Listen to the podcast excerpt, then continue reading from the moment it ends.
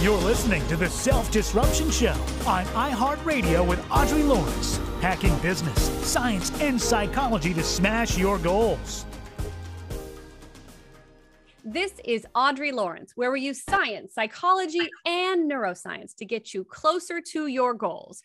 Well, my friends, you're following us on all social media, and I am so grateful to our Instagram friends and our friends at WWPR in Tampa Bay. Hello, and welcome to the leadership family.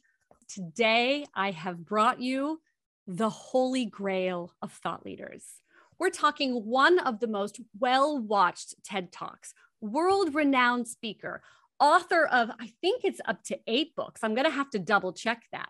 The number one professor of online learning with tens of millions of students. The Wall Street Journal calls her revolutionary. She will go down as one of the greatest thinkers of our time. I call her my hero. Please give a welcome for Dr. Barbara Oakley. Dr. Oh, golly. Now I'm all bashful and tongue tied. I mean, you know, I still, I'm just like such a absolutely 100% normal person. And I'm, I, I just, I'm so, I shouldn't be surprised that this great work from researchers is is really proving phenomenally valuable for people when they're trying to learn. And all really that i do is i i try to serve as a conduit between wonderful research from fantastic researchers who are so busy doing their research that often that you know con- learning how to convey it so that people can understand it in a simple way well, I have sort of a simple brain, so I'm good at that. I, you know, simplifying is my forte. Well, you say simple, but your program is the number one program in the world about learning and capturing new opportunities to rethink and reframe how we see our brain, how we see ourselves, how we how we value our own abilities. What do you think is the most common misconception that people have about their ability to learn? Oh, there's so many misconceptions that people can have. Um, but I think, oh gosh, where do we start? A lot of times people will procrastinate, you know, and they forget about procrastination, simple procrastination as being a key to being able to be successful in your learning. And I mean, we can do all the growth mindset stuff, but let's get real. Saying you don't understand something yet and that it is possible to change your brain does not give you tools to change your brain. And, and so learning about simple techniques like the Pomodoro technique, which uh, I am forever grateful to Italian Francesco Cirillo it, he invented this wonderful technique, which is so simple, which is simply put away all distractions, focus for 25 minutes as intently as you can.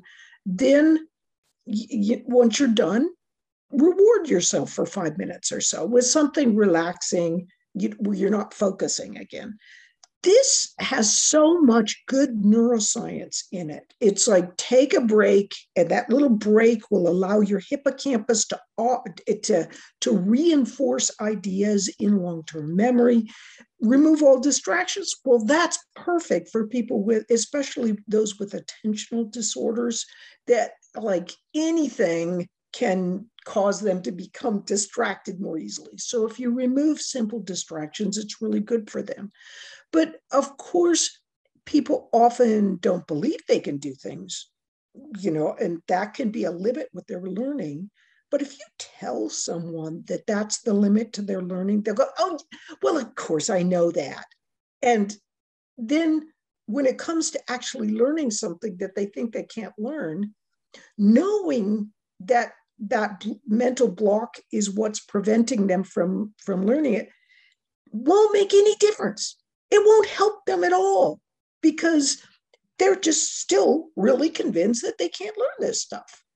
So a lot of times, I think simply, um, you know, having an external pull, like, you know, if I learn this, I could actually get a better job from it. Or these kinds of things can help you overcome those hurdles that you really are convinced are never um, something you can actually overcome.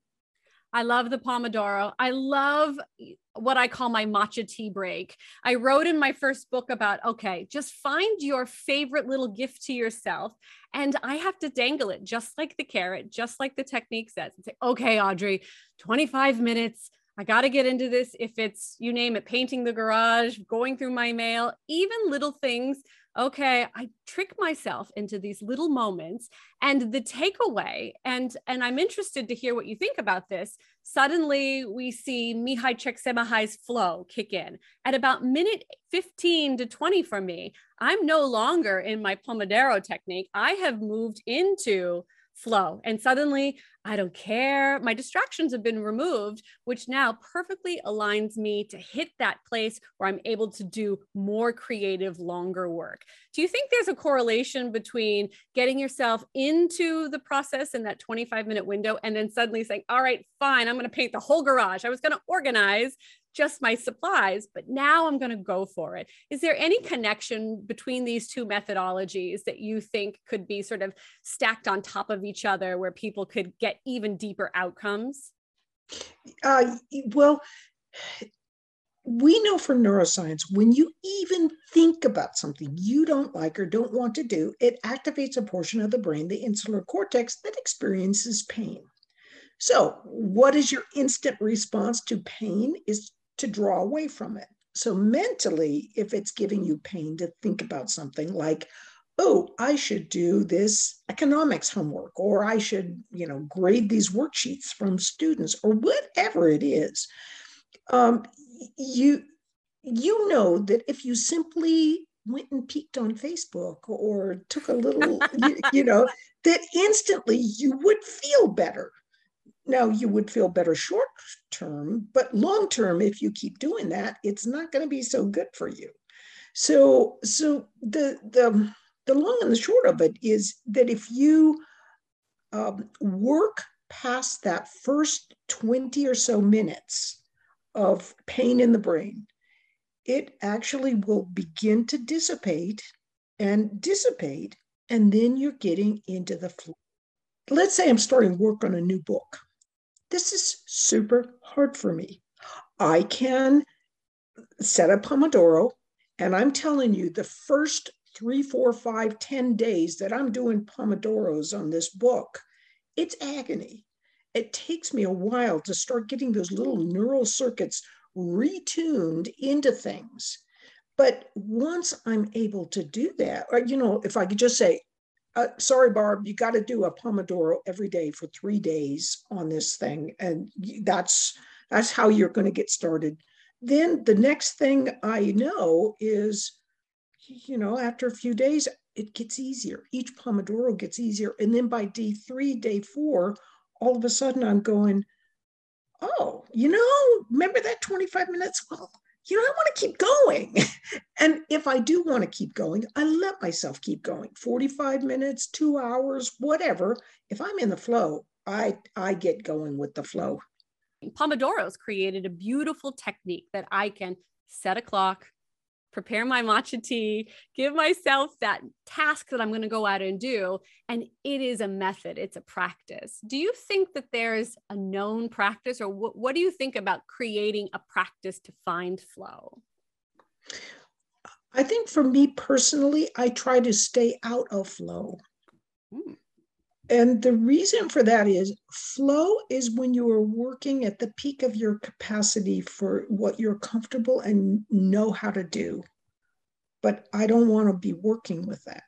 Mm. I want to be hmm. working with what I don't feel comfortable with, with what I don't know how to do, with what I am really struggling with. Why well, do you? One thing I just have to bring up is yeah. so you and I both share a background where we're third culture kids. And third culture kids, that, that phrase means that you grew up moving around a lot.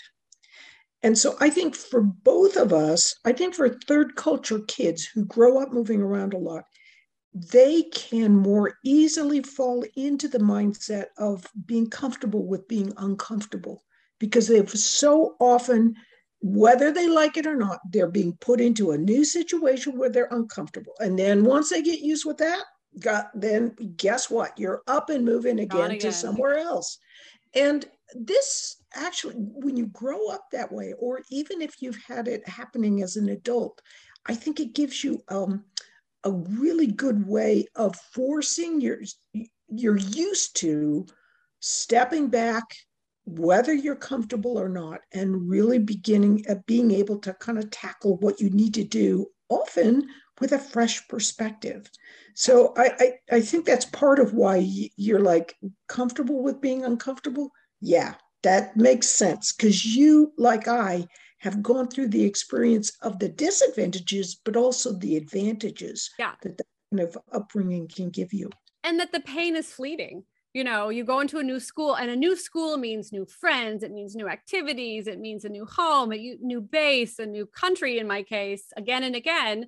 Um, but what i've learned is a takeaway and i didn't even realize it. See that's why you're so good at taking these experiences and making them so tangible the takeaway is that it was very fleeting. It could actually be quite beneficial that once you learn to master those uncomfortable moments and thrive in those moments, you were able to really understand them. And now I have a deep engagement, and I'm excited to go into a room full of strangers and speak or talk to a stranger on the bus. And I love that train study about the value of talking to somebody on the brain, uh, talking to somebody on the train uh, and what your expectations were for that experience, that uncomfortable experience. And most often we misjudged how we were going to like it or not like it. Our brain very often is missteering us. Does that frustrate you? Because I get very frustrated at the idea that my brain, that is supposed to help me, sometimes puts me on these paths of not achieving the outcome or the success that I want. What do you say to students when we start unfurling the neuroscience? They have that aha moment about why our brains aren't always helping us. I really want to um, help them every way I can. So sometimes students are like they've had really traumatic previous student uh, experiences in um, in learning engineering, and and it really breaks my heart. And you know, so, you know, I can't help it, but I'll be, um, you know, uh, there might be a test and I might be kind of, you know, just pointing a little bit at something you, you, because you know that student needs a little encouragement.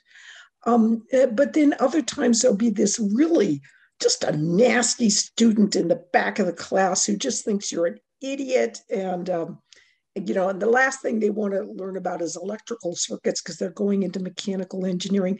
Oh my, that's like right up to my right up my alley because I'm like, oh, you, you don't know. I'm going to convert you to become an electrical engineer.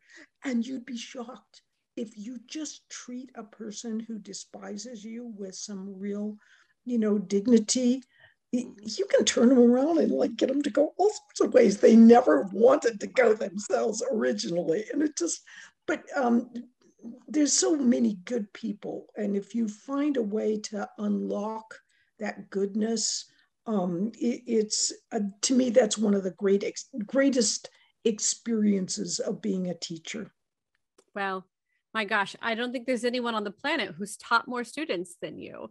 You have, from what I read, more participants in your program than all of the combined classes at Harvard Online, which is, I mean, such a tremendous, you know, you said off air that you thought you were ordinary. And I would say that it is your extraordinariness and the down to earth transparency about your true life experiences and traveling the world and going up north. What I can say to my listeners is that you have to take her class. You have to grab her book. You've got to watch if you haven't seen it, because it is the most transparent blueprint to creating success in your own life.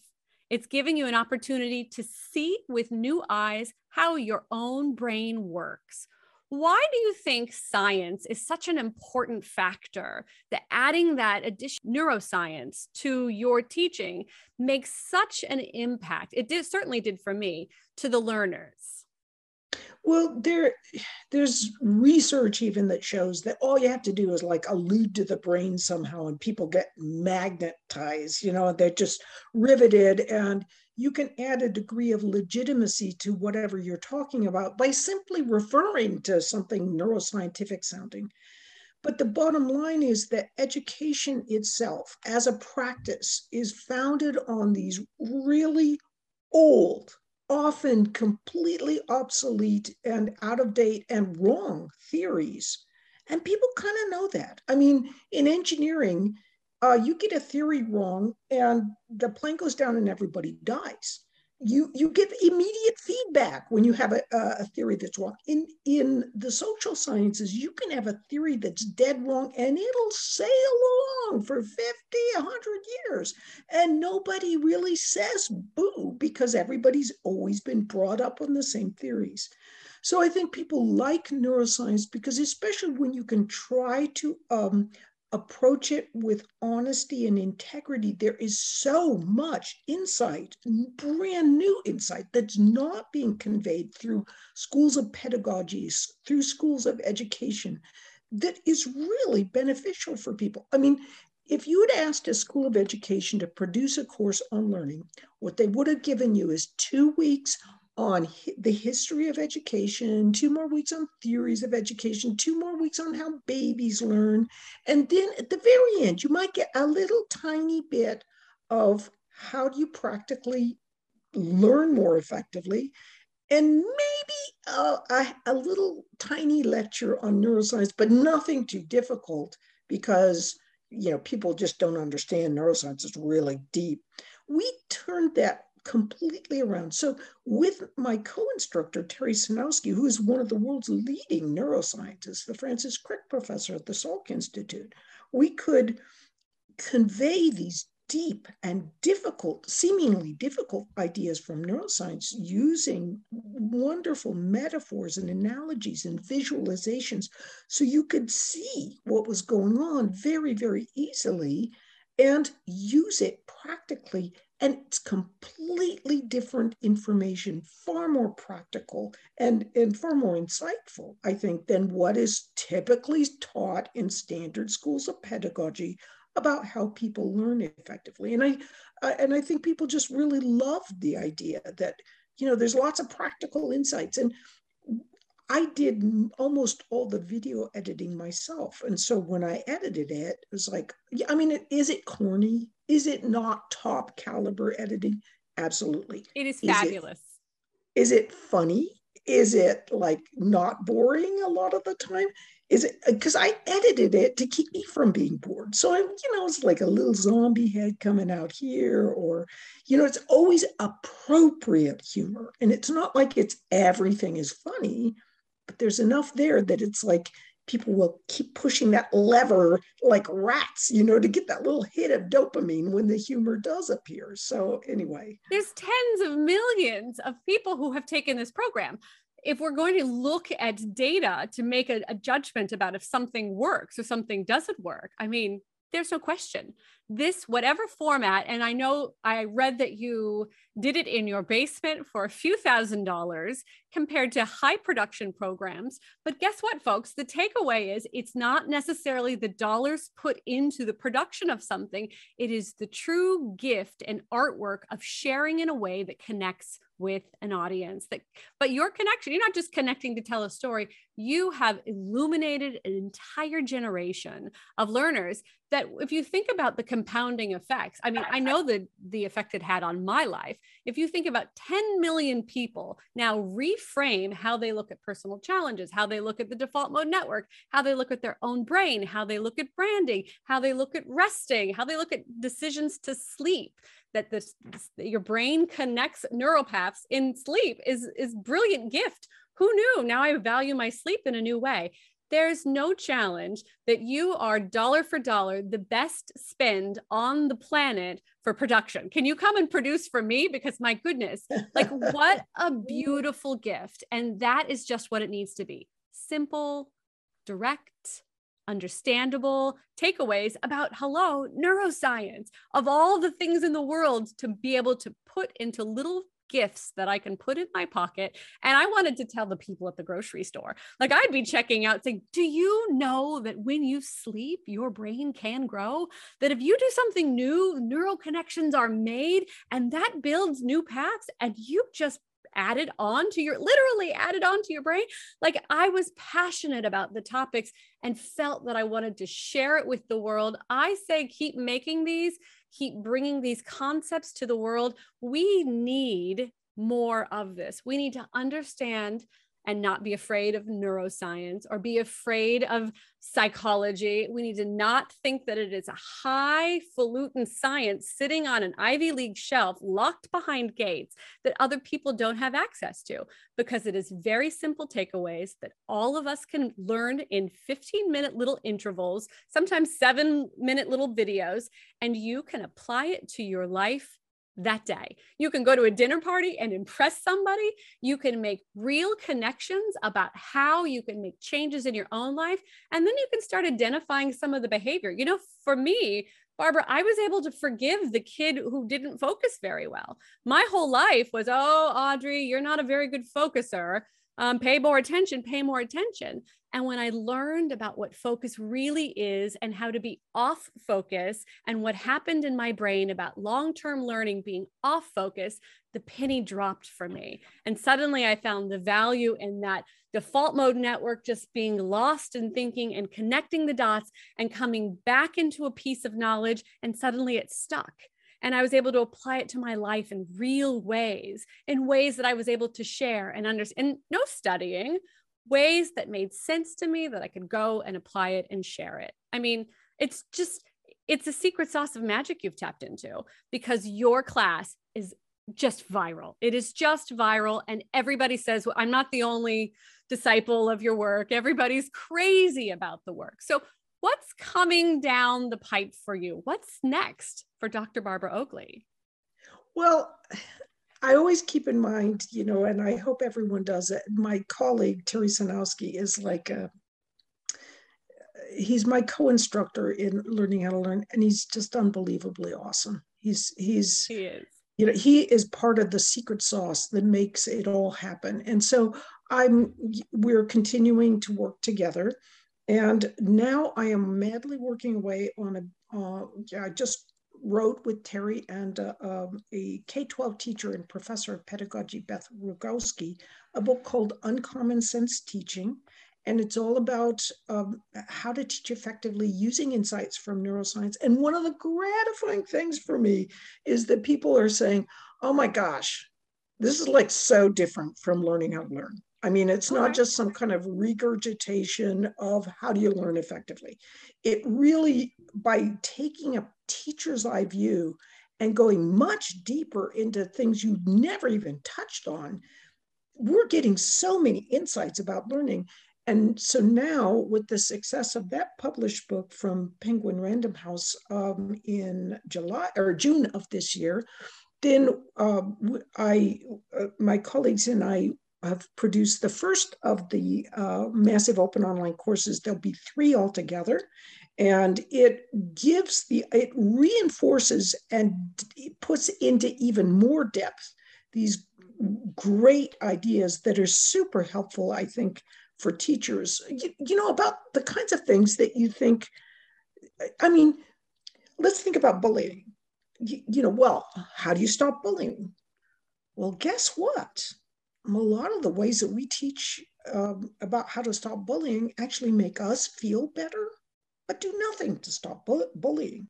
Hmm. Because if you really look at the neuroscience of how you change people's brains, what can often happen is there's a, t- a small percentage, the ones you most want to reach, the ones who are the worst bullies, who will sit there in class and they'll nod. And if you give them tests, they'll ace the tests and you don't make a single change in their behavior whatsoever. I mean, as a teacher, wouldn't you like to know that?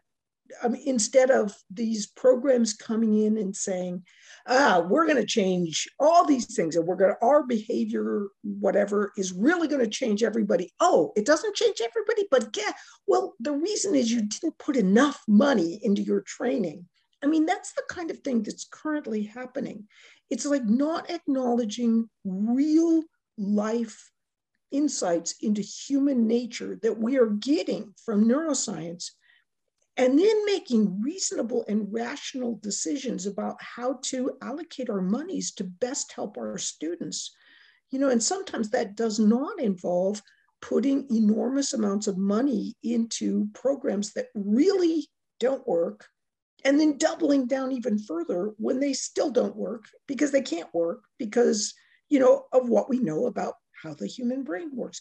I mean you know that's just like the tip of the iceberg. We talk a lot about um, procedural learning systems and uh, declarative learning systems and why both systems are important but also about neurodiversity and why some people for example those with dyslexics uh, find it difficult to learn in certain ways through that procedural system, whereas those on the autistic spectrum can find it difficult to learn more on the declarative system, and why it's important to balance both ways of teaching for most students, but allow those, those ones who are, some, are, are sometimes our most creative students to not be put in a box and forced to learn just like all the other students.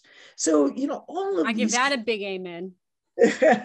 are the kinds of things that we we explore in um, in both the book and the the online courses. I can't wait. I cannot wait. Tell our listeners where they can find out more about you, Barbara.